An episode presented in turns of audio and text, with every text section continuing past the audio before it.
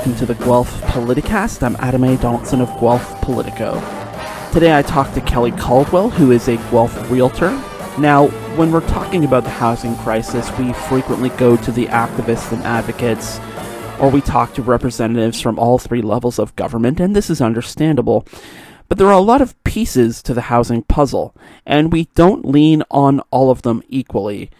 Insomuch as we want to vilify the people who take part in the open housing market that so many of us are priced out of, we still need them if we're going to have hope in developing solutions to this housing crisis. So, where do the realtors fit in? Where do they see themselves in developing the solutions to the housing crisis? Do they even think about it at all?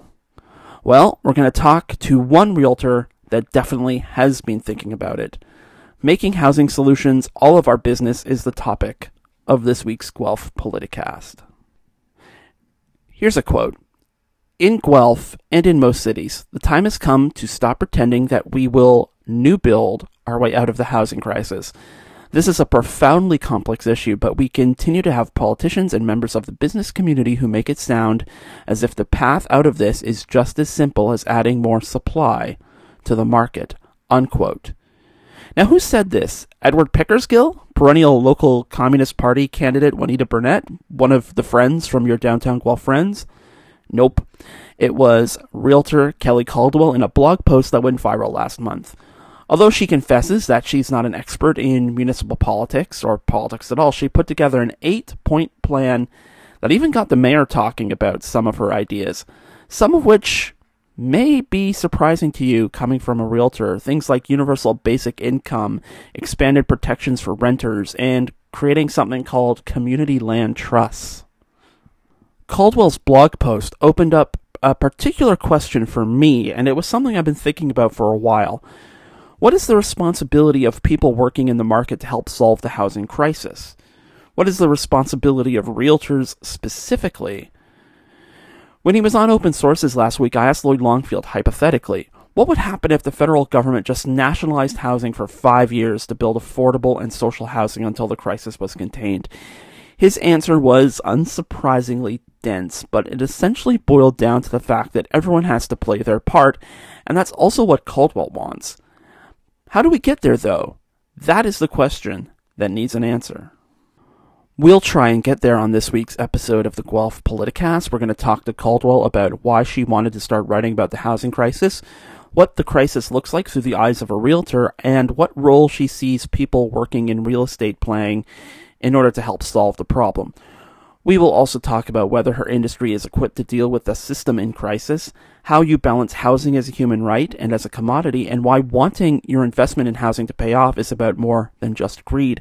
And finally, we will discuss why some people aren't so sure they like her getting political, how she sees the role of all the players in developing housing, and what advice she gives home buyers and sellers in this market, even if they don't want to hear it. So I caught up with Kelly Caldwell last week via Zoom. Okay, Kelly Caldwell, thank you so much for hopping on with me today. You're very welcome. Thanks for asking me. May I ask to, to begin, what made you as a realtor want to uh, get into the the waters, the muddy waters of talking about the housing crisis and, and blogging about it? Um, what what made you want to put your stamp on the issue, as it were? I think there's two things. I think it's first of all, I'm I'm not just speaking as a realtor. I also, you know, I own a house and I I'm mom.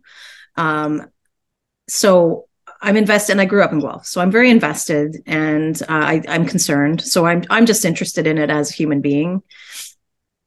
On the real estate side of things, I felt like we were missing some perspective because mm. I think most commonly when we hear from real estate agents in and around the housing crisis, they're standing on the mountain saying we need to build more stuff. And oftentimes that's kind of where the conversation begins and ends with them like hey it's just supply and demand. Suck it up. We just need to build. So right. i find myself not you know aligned with that way of thinking. And you know i thought um i'm just going to be authentic. I always have been in my business and it's an issue that i feel really passionately about. So um, and yeah, I just felt like there was a bit of a missing perspective from mm-hmm. those kind of in the trenches, so to speak. No, and I would agree, and that's one of the reasons why I wanted to talk to you. And uh, I want to look at it this way too, because you know I go to you know talks and events and talking to people on the the proverbial street, and I think people have a pretty set opinion about kind of who the villains are in the housing crisis, and it's more often than not the developers.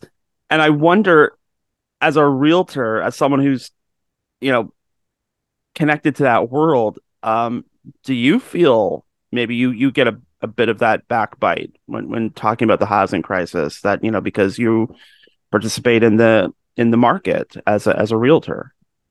Oh yeah, and I think a a good portion of that is very fair.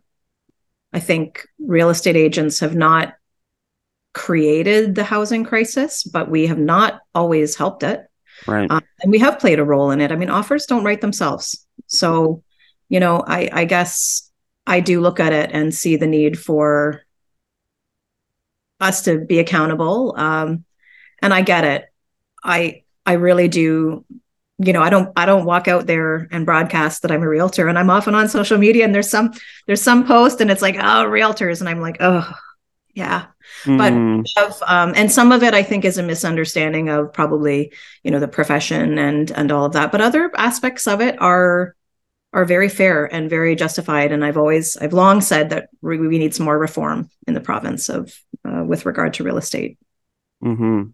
i want to get there uh, but first from from your point of view you know for people who come to you whether that's to sell a home or people looking to buy a home, given all the the things that are happening in the market, I mean, you know, when when you're talking to people, like, what are their expectations? Um, you know, is is there's you know, as, as, a professional, are, are, there things like you are always prepared for, or like questions you always get answered? You know, what are people looking for when they when they seek you out? Yes, I think that it really always falls into two, the two categories, right? So on the on the selling side, it's always I need to get as much money as humanly possible out of this house. and and and of course you do. I mean, right. I, I have personally sold two houses in the last 3 years and I've said those exact words. I get it. Um, so that's that's where they're coming from and in many cases it's a legitimate it's not just greedy um, mm-hmm legitimately like look we need more space so therefore if we can't get this amount of money to then turn around and put into something else it's just not going to work right. so their concern is definitely on that as well as i would say you know selling a house is incredibly disruptive and stressful mm. one of the most horrible experiences honestly to go through in many ways so a lot of conversations i would say with sellers revolve around how do how do we make this work for your family? Um, and still achieve your main goal which is i really need to get as much out of this as humanly possible. And then on the buying front i mean it's it's so interesting because now it's it's gone from uh, this crazy frenzy right? Mm. that was just it, crazy. You couldn't you just couldn't almost buy anything unless you know you went in with no conditions and you knew you were were overpaying. Um, and now people, you know, then people really took their time and got terrified, and now the rates are up. And now on the buying side, it's probably as much as anything how do I even get a mortgage? Mm. Um, you know, the rates have risen, and the, we still have a stress test to contend with for many people. And we've got people with good incomes, perfect credit, can't get a mortgage. Mm. So it's really affordability has definitely become affordability and the ability to even get a mortgage have become the main things for buyers for sure. I mean they're almost two different things even though they're kind of tied. It, you know people are trying to sell more because if you have a starter home you're it, it's a mobility issue right? People are trying to move out they're trying to get more space. Um, their families have gotten bigger and i think we hear a lot of, about that all the time uh, the flip side of it is the more people are trying to maximize their i guess maximize their asset to make that move the, the harder it is that they're making people who want to buy into the market it's really hard and i think it's it's where it's kind of where the rubber meets the road with people that are it's very easy to say like you know i want to be fair and i want you know and nobody likes the games and mm-hmm. feeling like they're getting really kind of ab- abused in the process as a buyer. But a lot of those buyers also are sellers who then turn around and say, yeah, well, let's, you know, use a, a pricing strategy that we know is going to create a frenzy and let's hold offers and let's, you know, let's do this or that. That that really kind of perpetuates the whole thing. So it is hard because I understand it, but it can, you're working in a in a it's like an endless loop of how do we ever stop this? How do we just get to a point where people are making reasonable offers and taking reasonable time to consider it? Um, I mean, we had people buying houses that were literally had never seen them. You know, they're making mm. offers, cash offers for houses they've just seen photos of online. I mean, that doesn't that can't seem like safe financially or you know smart to anybody but it's where we were you know? But, but i think those are the kind of stories that you know make people who who can't play in the market people who are you know um have housing issues struggling with affordability i think those are the stories that make them mad. And they they hear those stories which are maybe exceptions rather than the rule and then that makes them sort that, that sort of turns them against everybody including people like you for sure. And I mean, again, we are in the process. And I look at a lot of what happened, especially, you know, a year, little over a year ago, the beginning of 2022, when things went totally berserk. And, you know, there was a point at which, you know, I was sort of sitting back and watching, and you'd see these, you know, you'd see the the hot sheet as we call it. You'd open it up and something would post as sold that had listed maybe three days before. And it would in the notes, you know, say something like 26 offers. And I think, what are what are we doing? Like who's I think if I have a buyer client and there's already 15 offers registered, I'm telling them, guys, let's just sit this one out because you're really just driving the process up mm-hmm. in the neighborhood that you want to buy. You're working against yourself.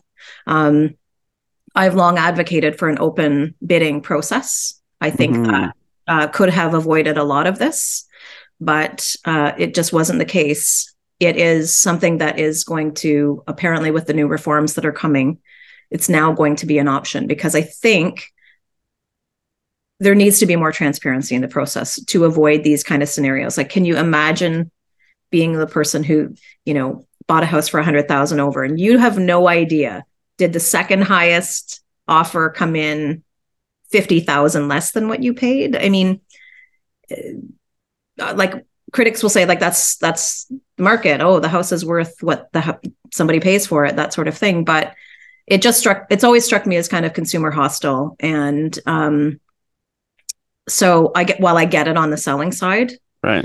um, i can also tell you having been on the selling side when there's been a huge spread between the first and the second offers you might be surprised how many sellers really feel kind of yeah about it because it doesn't seem fair. It almost sounds a bit like eBay auctions, where if someone comes in and you're selling something for 50 bucks and somebody comes in and sells, I'll buy now for 200, you jump. it, it's it's funny because ever you know and it is human nature you you really unless you have in my opinion unless you have a buyer agent and probably some family and and everything else telling you hey just cool it. This market's nuts. It's not going to continue. Can you just lay low for another 6 months? There will there will be opportunities but not right now. Unless you have that human nature really is we are competitive. It does there's no question like as soon as something becomes limited, you know, uh like right. in capacity people want to jump in. So you make a great point though, because it's something I'm wondering is like, what is the for lack of a better term, what is kind of like the moral component of, of your business? I mean, you're you're a business person. Uh, people who are are selling their homes for whatever reason are are trying to make uh, money on on top of their investment. Developers, when they're selling a new development, are are in the pro in the business of making a profit on that. Um, but you know, at, at what point? And and I've I've tried to try to chomp chomp and bite a bit at the sides about this question. Like, you know, something like housing, which I think a lot of people, even people in the business of making money off housing, would say is a human right. on the other hand, it is also a commodity. So, I mean, for for people who take part in the system, I guess what is their kind of moral component to to try and balance those two rather disparate needs? I think that it's a huge range because I think there are definitely people who don't care at all mm. and just they're just looking to make as much money as humanly possible. We have all kinds of real estate agents that own many, many, many rental properties, for example. Right. Same thing for mortgage agents and politicians, by the way. Mm-hmm. You know, of the people that are, eh, you know, really boots on the ground trying to work through this housing crisis are professional landlords. And, you know, that's fine. I don't begrudge anybody for wanting to become a landlord, but it's very hard to reconcile. Well, how can you be talking about how terrible things are and you're renting out a basement apartment for 2500 bucks a month and eh, where, where's the where's there's a real disconnect between you know it's like the do as i say not as i do sort of thing i think it's it, i think real estate is is not always the easiest business to be in if you're really caring and empathetic if i'm honest because yeah there are times when it feels like are we sure we're doing this i think how i've navigated it is I've always pretended like I do not need the money. Right. like, you know, I, I just really pretend I don't need the money. And it, trust me, I, I do, uh, like everybody, you know, but I've convinced people, many, many buyers not to buy a property.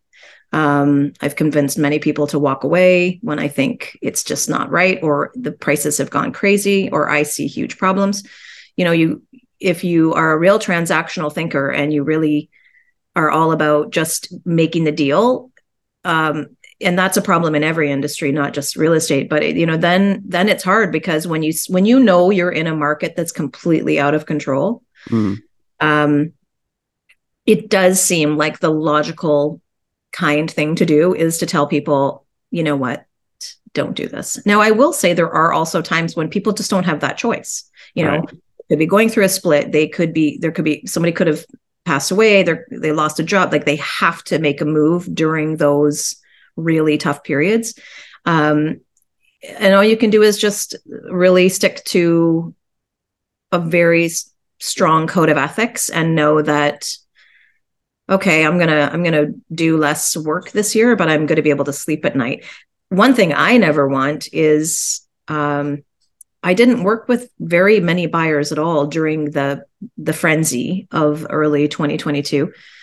And a big part of it is because I don't want people calling me in six months or a year telling me they hate my guts because right. all their house is worth a hundred thousand dollars less than it was. I mean, we we knew we were in the midst of something out of control, unsustainable. It is was very clear that it was all going to come to an end it was only a question of how big the losses were going to be. So I I'm lucky because I don't have a lot of clients like that, but I do know real estate agents who have you know clients that kind of look at what they paid and look where they are today and they're they're upset.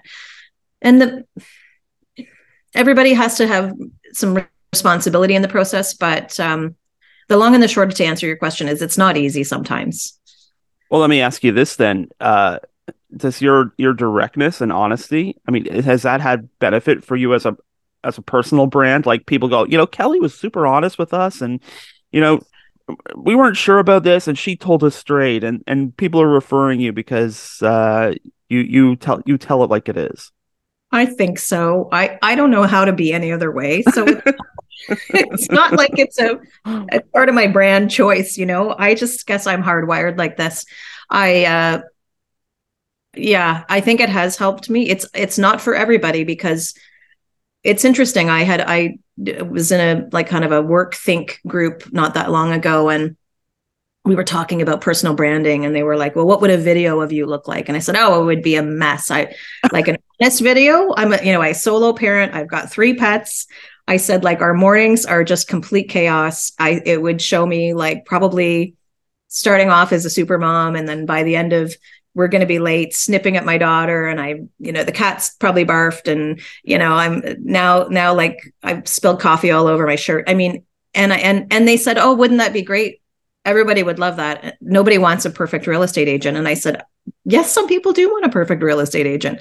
There, there's a good real estate agent for everybody because some people, um, and I've I've definitely been told like you know you got to stay away from all this political stuff on social media. It's just not it's not our jobs, um, you know, and people don't want to hear it. But I'm not expressing my views because I want to get clients. I'm just expressing my views as anybody can express their views.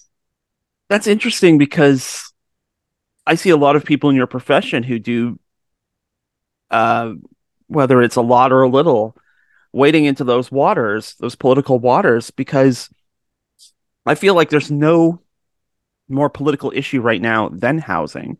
There isn't. You know, like ev- almost every decision that's being made at Queen's Park, Parliament Hill, City Hall, has to do with like how do we get more people how do we get more people homed in in every capacity i just was out this morning and the entire time driving there and back i was listening to the radio. It was all about housing encampments. And then there was something else to do with interest rates. I was like this is all we talk about anymore. And i and i get it because it's it's such a huge problem. It's a huge problem for today but it's also you know if you have kids or you're thinking about sort of down the road like what? Gosh like what is what does it mean for young people? Um, you know, how how on earth are they going to if they want to own a house, and not everybody does, um, but how are they going to do it?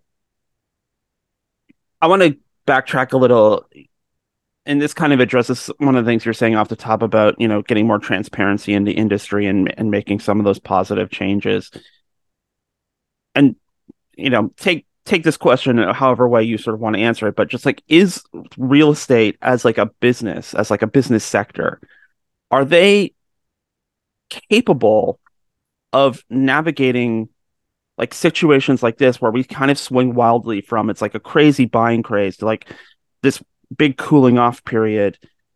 And also you know to to put it very directly a lot of government meddling right now. There's a lot of you know government interference in in this in this business changing planning rules changing zoning rules creating new opportunities offering funding all of that.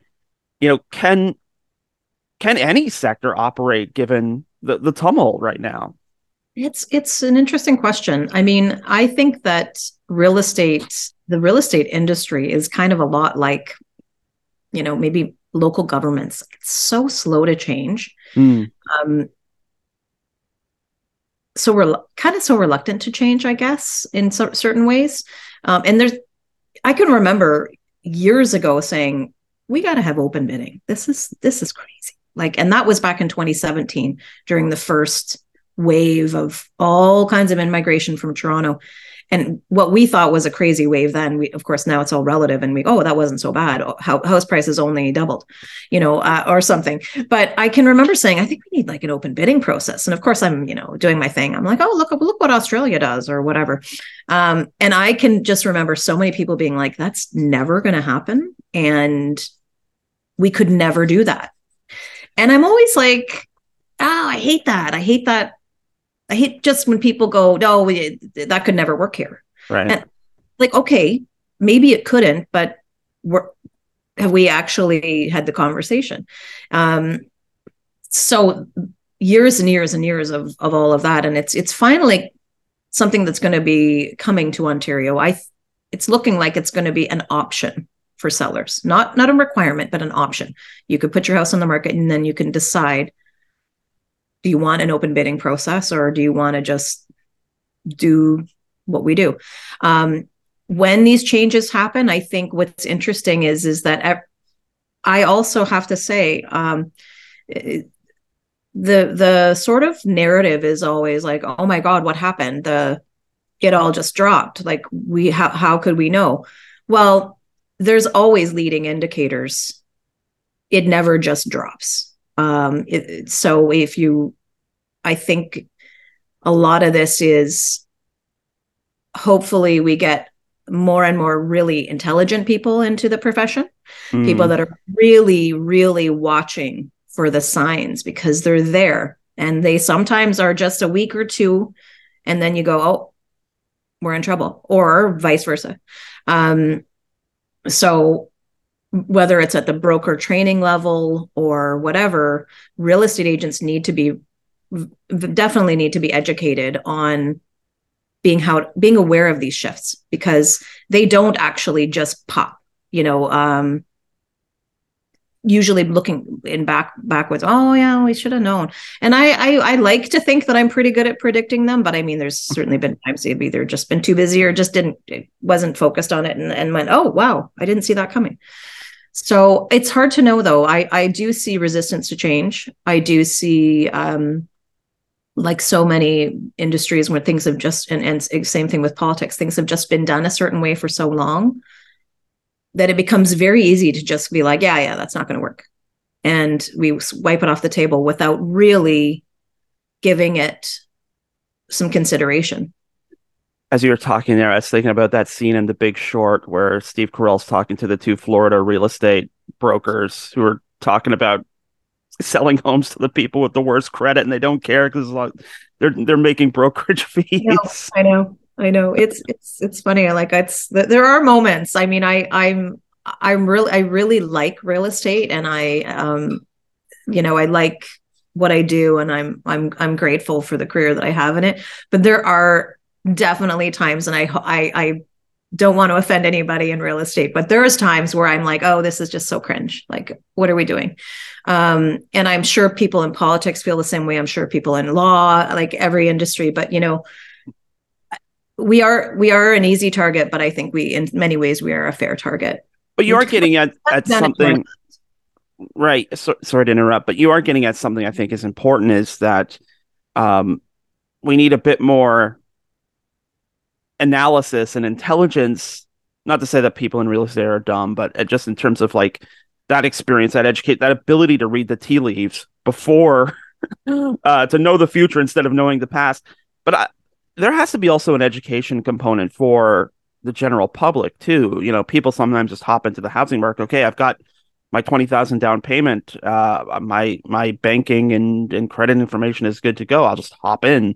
And you know that's that's also a, a form of ignorance as well. I th- I think what uh, that that is the case, and I think the other piece of it is, um, even the people that are sort of more maybe more market savvy, uh, it's the and I started noticing this a long, long time ago, but now I will say, like, boy, do people, it seems very hard to prevent people from overextending. Mm when somebody says, okay, I've got an approval up to, I can spend up to 700. All right, let's look at homes at 700. And it's like, well, eh, don't you want to have a little money left over? I mean, being house poor sucks. Uh, I've been house poor for, you know, more years of my life than not. And, you know, it's, it's, could you get by with less? And we seem to just not be make, making the right progress on that front. From my perspective, we still, you know, still looking at homes being built and they're their mansions and i think wow that's like that's a lot of house I mean, how much is house flipping shows responsible i mean because I, I sometimes watch those and somebody comes in and says oh i hate the color on the kitchen wall. It's like well you can always paint over it. Yeah i know.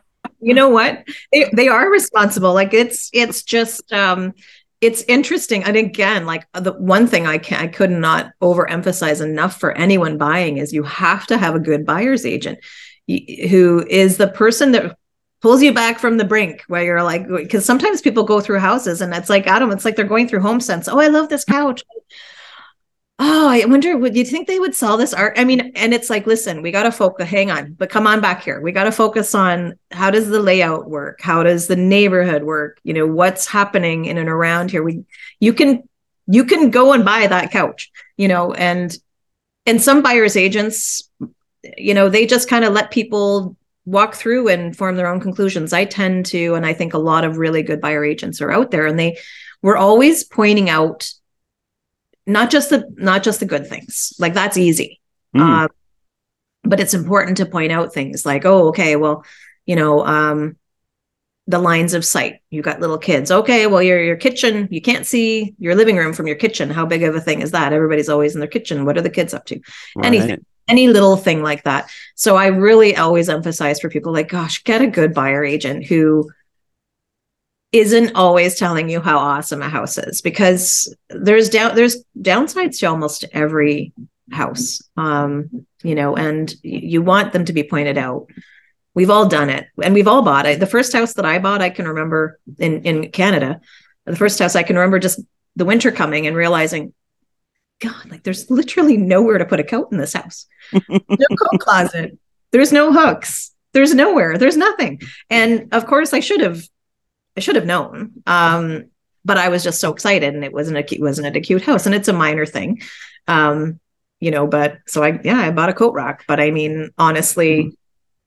these are the things so it's um usually much more significant drawbacks than that but, but i yeah. was like sorry uh, I, I just I, I want to move on and, and sort of look at sort of making the listeners a bit smarter. And one of the things I always look at is is like solutions and and how do we develop solutions. And one of the one of the things I got from the original blog post, and I'll and I'll put a link in the show notes, is that everybody every every level of this has a sort of like a piece of the answer in yes. terms of like all like governments have a piece developers have a piece home present homeowners have a piece real estate has a piece what's preventing all the stakeholders from you know getting together in one place and and like developing like a whole plan instead of this piecemeal stuff where city hall does something and queens park does something and you know fusion homes is uh feeling generous today and are, are offering a number of affordable units. I mean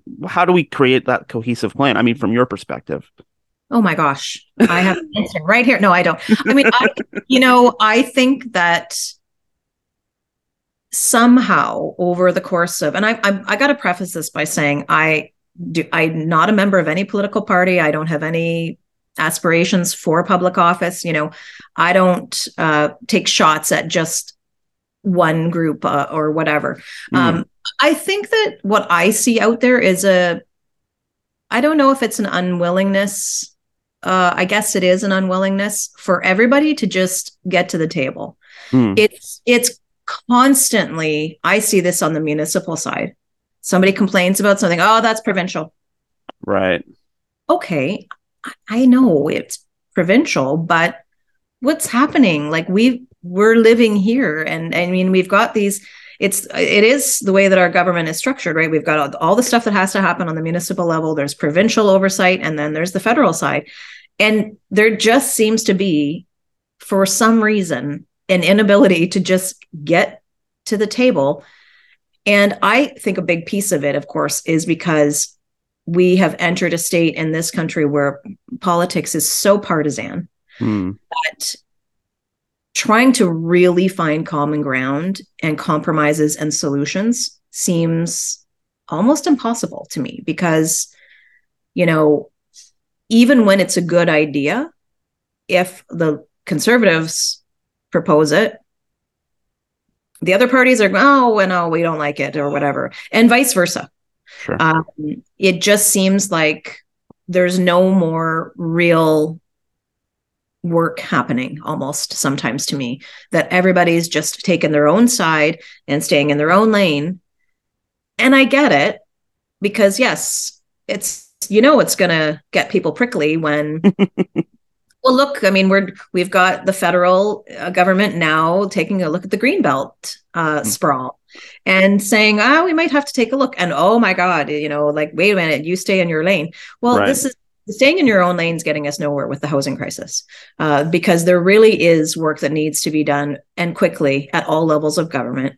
And if we could put party partisan politics aside and egos aside, I think it could actually we could get somewhere. But I I have no idea how to make that actually happen. I wish I wish I did.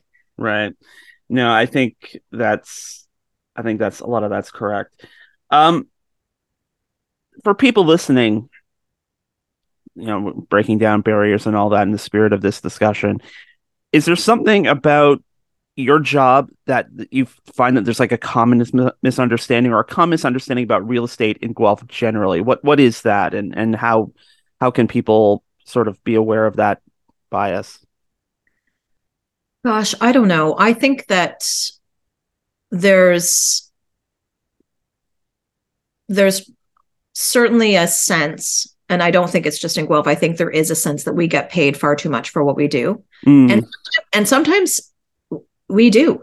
I have had situations where I've met clients, we've gone out, we've looked at two houses, they've bought it, they're happy. I wind up getting my check and going, how how did I get so lucky? And all I can say is that those tend to be the the gifts from the universe Mm. and and they come after you know six months of you not getting a paycheck Right. because it is kind of one of those businesses where you can have real lulls but um you know and i think there's not necessarily an understanding of the kind of expenses and fees and all of that that we pay because what we quote unquote get paid is obviously there's all kinds of hands in that going out uh Right.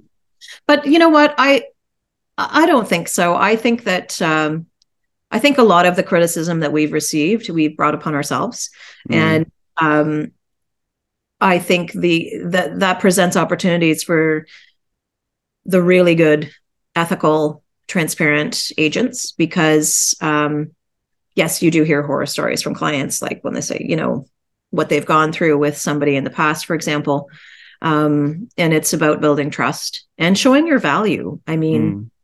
it's it's easier now honestly than it was during that sort of heyday because you know people were literally going through houses with their iPhones taking photos and, and spending no money to market a property and then it sold in 2 days with 20 offers and I get it somebody says that just seems like you guys are working not really hard enough for the amount of money that you're getting and I I get it Yeah. so I don't know that there's a lot of misperceptions out there. I mean, um, it's interesting. Everybody has a job that they're like, I could never do that. And sometimes people are like, how do you possibly ever work, you know, weekends and evenings? Um, because it feels like about 90% of real estate is after four or on Mm. weekend. Mhm. Uh, And I just am like, really? How could you ever work nine to five? I don't I, like I would.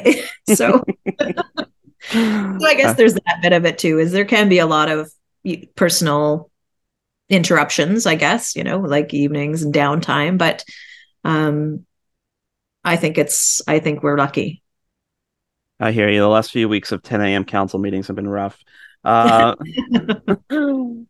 maybe to wrap up, um, maybe without giving away state secrets, uh, is there a piece of advice you have for first people who are looking to buy right now, and second, people who are looking to sell right now? What's your advice to to them, just generally speaking? Well, I think for the people who are looking to sell right now, I would just say really focus on the market that we have today. It it's really hard in in the 6 months or year after a wild market because it seems unfair. I know I sold my own house last uh, at the end of last spring and I I got out kind of like just in time, so to speak. But, you know, a smaller house that wasn't as nice, a few doors down from me sold for like hundreds of thousands of more 60 days before. And there's just a part where you're like, oh my gosh, that seems so unfair. I still did really well and I'm blessed. Um, but it, uh, it, you can't live in the past when you're trying to price a home or sell a home because um, that is certainly something I've I've found so far this year is people well like last year my neighbor got whatever whatever that's that ship has sailed and now we're in a completely different market. So you know just operate on the basis of today's market. And my advice for both sides of this is always like really vet your agent you know? Hmm. i mean honestly people should interview a few agents. It's it's funny. I think i get it. Like we have so many agents in town. Oh i've got a friend of a friend or whatever. And it's like yes but you know what? Like maybe you should see if you're a fit and it works both ways Hmm. uh, there's there's a, definitely a type of person that's probably not a i'm probably not a great fit for and vice versa um so really you got a lot of options in Guelph, like hundreds and hundreds and hundreds and hundreds of real estate agents. So I think my biggest piece of advice is find a good one. And um, you can always ask for references. this is no different than hiring anyone else to me. It's sure. I don't know that I've ever, for example, been asked for references. Considering how much volume of work I do, that's kind of remarkable. Mm. Put people to the test and and don't just look at their website or whatever. Like ask to, you know, hey, could I talk to the last person who, you know, you'd have to get privacy permissions and all that stuff. But sure. and on the buying side, you know, I think I've I always feel that uh, due diligence is really important in the process. One of the hardest things of the craziness of 2022 was watching so many people, especially young people, buying houses, no home inspections, Mm. no conditions, no nothing. And it's like, what happens when Mhm. you get eyes on the attic and it's full of mold or something and you've bought it, it's yours. Um, you know, get a home inspection if you possibly can, get a good home inspection. Just like everything else, like real estate, there's great, really, really experienced home inspectors, and then there's people that just woke up and said they're home inspectors, um, and, and everything in between. Um, your financing, you know, another piece of advice I have is shop it around. You know, um, the stress test has proven really challenging for buyers, but some people um, might be able to work with credit unions that, for example, are starting to not look at that. Gives you a lot more purchasing power. Um, it's it's never a bad idea to shop around. I think you have to be a savvy consumer, and uh, a savvy consumer is making sure they have the best lender as well as the best real estate agent and all of those things. I had one more question. It just occurred to me, so I apologize for lying. But uh, the when the monthly real estate numbers come out and and we in the media report them, it's like, oh, this month's housing prices went up seven percent or it went down six percent. Are we helping or hurting the cause?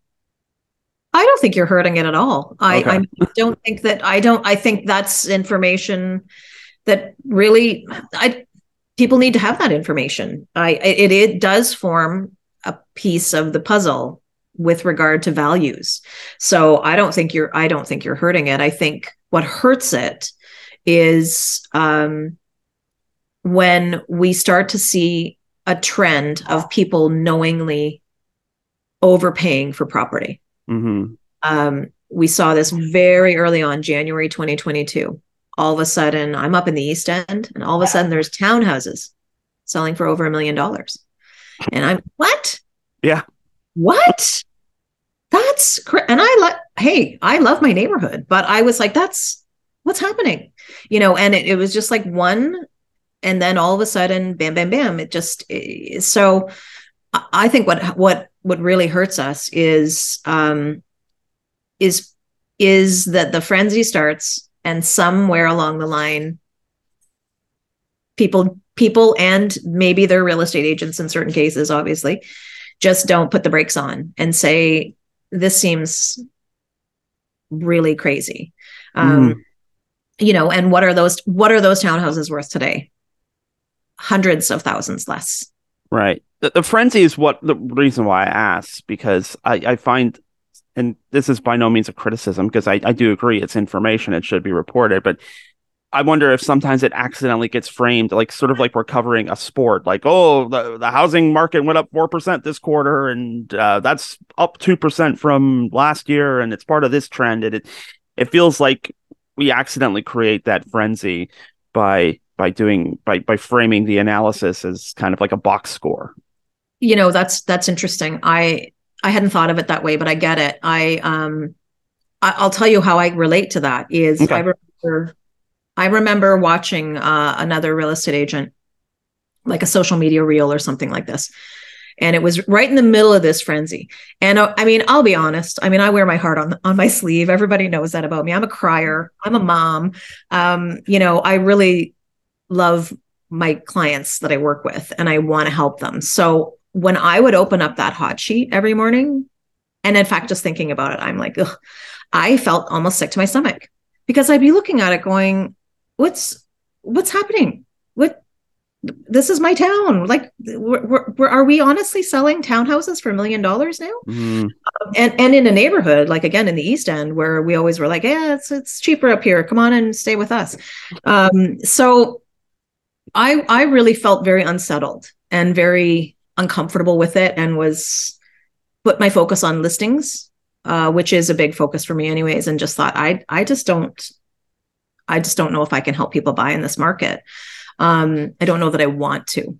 Right. And I I really felt very unsettled with it and uncomfortable. And it, and there but there was a lot of discussion around because you know when real estate agents quote unquote win or whatever, there's always a lot of hey, look at the price I got for my clients and and all of that kind of stuff on the marketing side, which is perfectly fine. Except when you're in a market like that. And I can remember saying, I do some mentoring, and I can remember saying to agents, go easy on the uh, celebratory stuff because right. you know you've got people out there that have like lost 10 offers.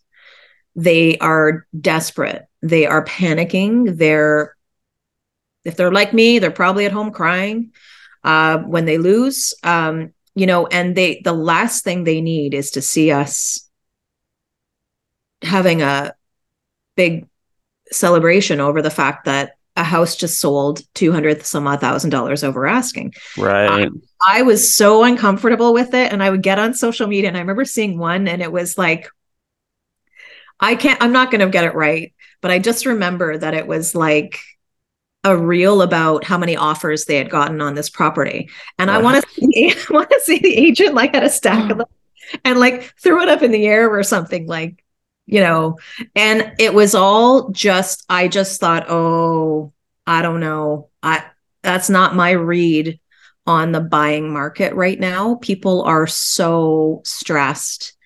They're so frustrated. They're so they hate the process the blind bidding the holding offers the games um and so i i know i think i'm in touch with that because i right.